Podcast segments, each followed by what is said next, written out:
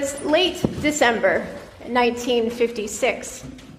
The order to integrate the Montgomery, Alabama bus system had finally arrived, a reluctant local response to the Supreme Court's November ruling against segregated seating on public transit.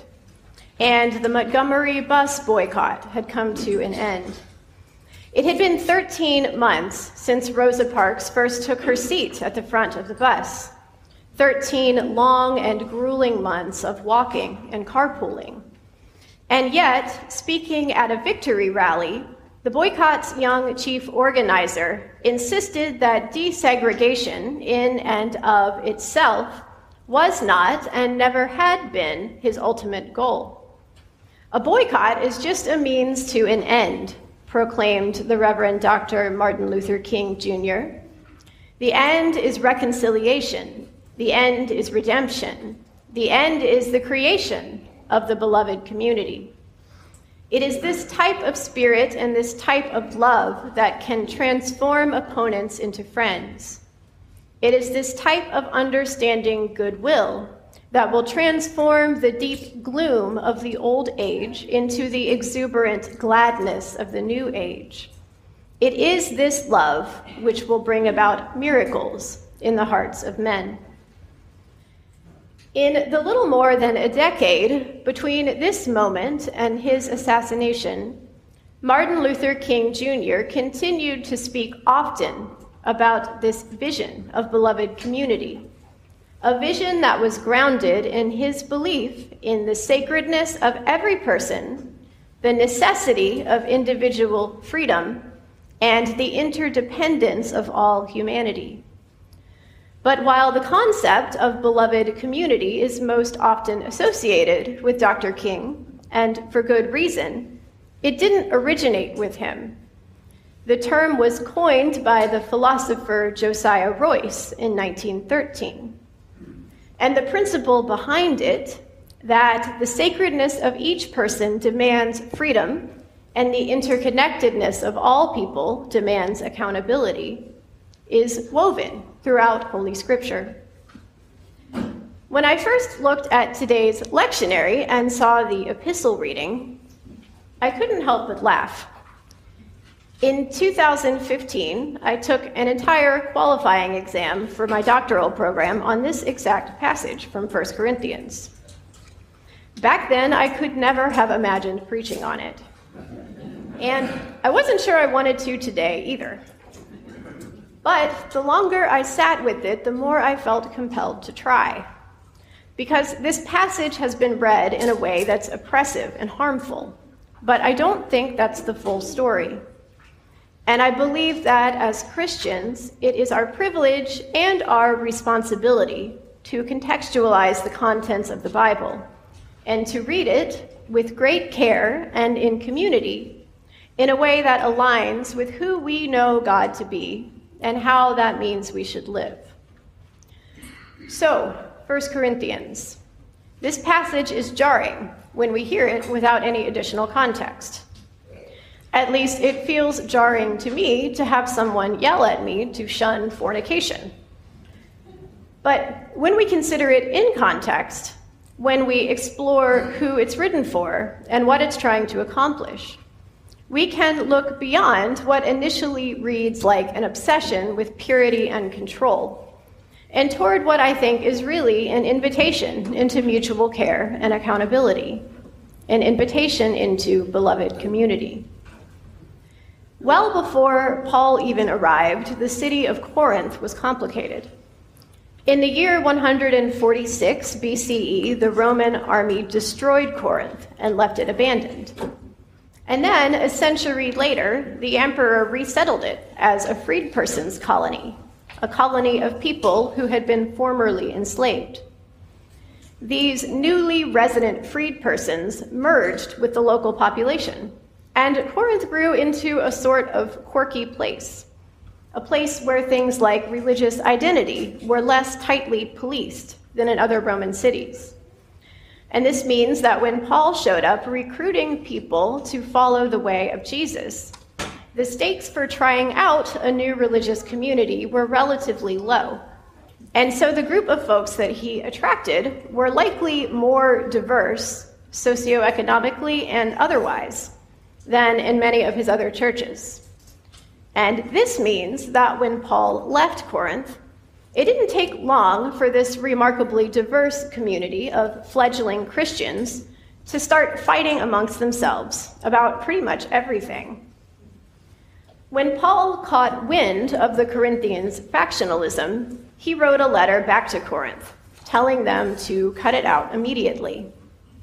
This command, the overarching thesis of Paul's letter, is right at the beginning in chapter 1, verse 10.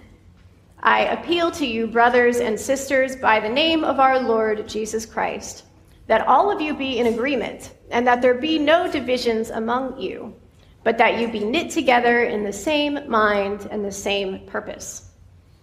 And after that, the letter is effectively a series of bullet points, if you will, about what the Corinthians are fighting over. Everything from who their leader is to how they eat together to how they understand resurrection and why they need to figure out how to get along. This passage we've heard today constitutes one of these bullet points. During his time among them, Paul taught the Corinthians that through baptism into Christ's death and resurrection, they had been set free from sin and made to share in new life. The problem is that now that Paul is gone, there are conflicting opinions about what this means. It seems that some members of the community have interpreted new life in Christ as a blank check to do whatever they want and specifically as an invitation into uncritical and unrestrained consumption of food, of resources, and even of other people's bodies. And so Paul repeats back at them and tries to reframe for them a slogan that he's heard they've been using to justify their behavior. All things are lawful for me, he writes, but not all things are beneficial. Just because I can do something doesn't mean I should.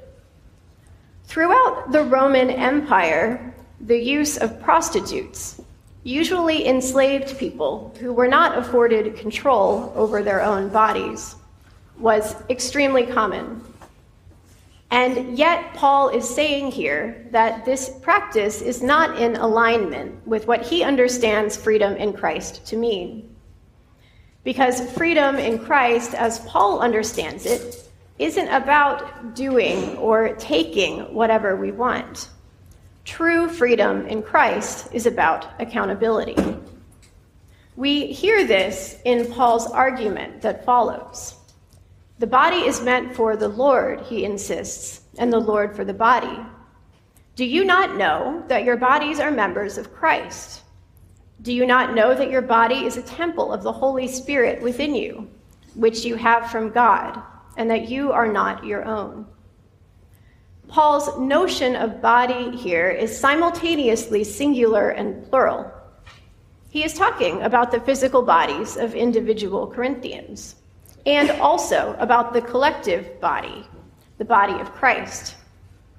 Each individual is sacred, is a temple of the Holy Spirit, or, in the words of Martin Luther King Jr., has etched into his personality the indelible stamp of the Creator. The sacredness inherent in each of us requires that we engage one another with respect, dignity, and love and never with the intent of use or consumption. And because we are, through baptism, members of the body of Christ, we are accountable to the entire community and to Christ himself for the ways we treat other people's bodies and the ways we treat our own. This is new life in Christ. Not doing whatever we want, taking what isn't ours to take, or exploiting the vulnerable, but exercising our freedom explicitly to prioritize the well being of the whole. For the Corinthians, new life in Christ meant rejecting both factionalism and fornication, The Greek word is porneia, and it's probably better translated something like sexual immorality. And affording community members who differed from them in status the same rights to agency and boundaries that they enjoyed themselves. For Martin Luther King Jr., new life in Christ meant not only ending race based segregation, but working toward an integrated society in which our collective identity as the body of Christ is manifest in every aspect of life. For everyone, new life in Christ means building beloved community, honoring the reality of God's presence in all of us through our physical and emotional relationships, our deconstruction of oppressive systems, our use of resources, and our care of creation. In his book, Being Christian, Rowan Williams argues that one of our responsibilities as baptized Christians is to listen to the Bible in context and in community to hear the story of God's people as it unfolds in particular times and places, and to ask together how God is telling us to live out our own chapter in a loving and Christ centered way. Williams writes We need to guard against the temptation to take just a bit of the whole story and treat it somehow as a model for our own behavior. Throughout its history of interpretation, this passage from 1 Corinthians and others like it have functioned to cast as bad and shameful the rich diversity of physical desires that God created and proclaimed to be good. But when we can hear it in context, can hear it as a condemnation of division and exploitation, rather than of our sacred need for healthy touch our perspective can shift. There's one more piece of this that's worth addressing, though, and it's right at the very end, where Paul writes, You were bought with a price. Therefore, glorify God in your body. Paul is a master rhetorician, and he is very gifted at using imagery that will resonate with his specific audience. In this case, he's writing to the Corinthians to residents of a colony populated by former slaves and their descendants. The experience of being bought and sold, of belonging to someone else, lives vividly in their collective memory. And so Paul asks the Corinthians to imagine God as their purchaser, as their slave master, and their bodies as under God's control. This then becomes part of his justification for treating the human body as imbued with sacred worth. Like Rowan Williams says, we get to decide which parts of the story are products of a particular time and place, and which speak to us now. And so I submit that we reject this one. Luckily, the scriptures contain a beautiful diversity of alternatives. Psalm 139, which we've also just heard, invites us to experience God as closer to us than even a parent or partner, as so attuned to the intricacies of our bodies and spirits as to know us better than we know ourselves. And of course, there's the incarnation, which we've so recently celebrated our belief that God sanctifies our bodies with all their needs, functions, and experiences through physical presence in the person of Jesus Christ.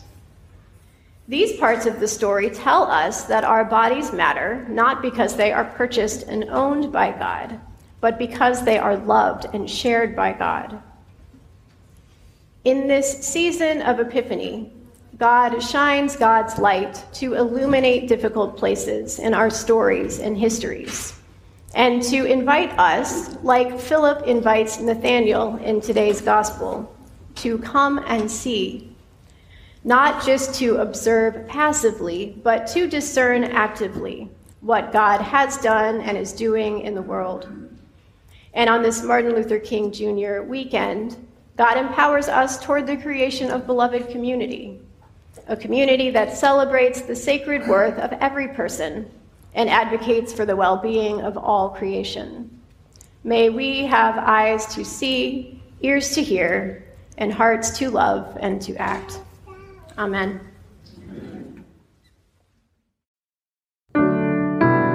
Chapel of the Cross is an Episcopal church in the heart of Chapel Hill and the university community.